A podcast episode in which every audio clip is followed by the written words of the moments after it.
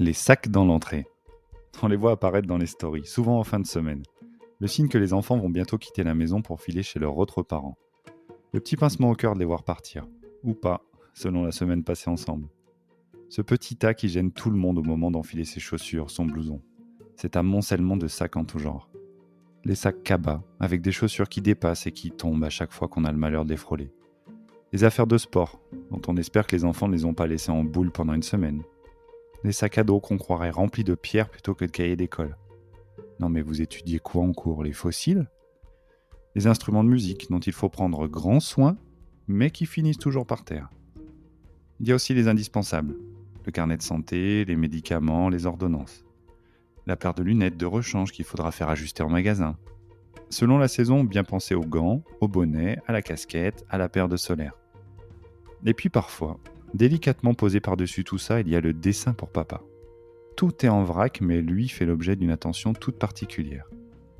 Mais il en existe un qu'il ne faut jamais, au grand jamais oublier. Le plus important de tous. Celui dont l'absence peut créer d'interminables soirées à tenter de rassurer un enfant. Celui qui peut vous faire faire des kilomètres, même en pleine nuit, s'il a été oublié. Celui qu'il ne faut jamais égarer et auquel on devrait greffer une puce GPS. Celui qu'il est interdit de laver pour qu'il garde son odeur indéfinissable. Le Graal, Doudou. En famille recomposée, je vois que deux options. Doudou voyageur, qui passe de chez maman à chez papa, quitte à prendre le risque d'être oublié de temps en temps. Ou Doudou cloné, acheté en deux, voire trois exemplaires. Un chez maman, un chez papa et un chez nounou. Attention, le modèle doit être exactement le même, sous peine de s'exposer à des crises dont personne ne veut. Ici, c'est clonage et tranquillité d'esprit un truc en moins à cocher sur la liste des choses qui voyagent. Et vous, vous avez une checklist ou comme nous, vous faites confiance peut-être naïvement à votre mémoire et à celle des enfants? Est-ce que vous utilisez ce fameux Vous avez bien pensé à tout, hein On ne fera pas de trajet s'il manque quelque chose, qu'on leur lâche avant qu'ils partent. Plus le temps passe, et moins il y a d'oubli, même si les enfants changent et leurs priorités aussi. De quoi se faire beaux ongles, les dernières BD achetées. Et pas question d'oublier le chargeur de téléphone ou les AirPods. Le reste n'a que peu d'importance, tant qu'on a le précieux.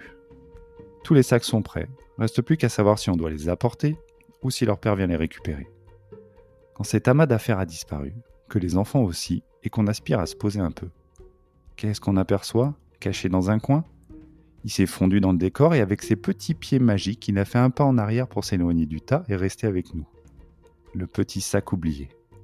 On a presque envie de faire comme si on l'avait pas vu. Après tout, peut-être que personne ne remarquera son absence. Allez, on se motive. Quelques messages et un aller-retour plus tard, c'est réglé.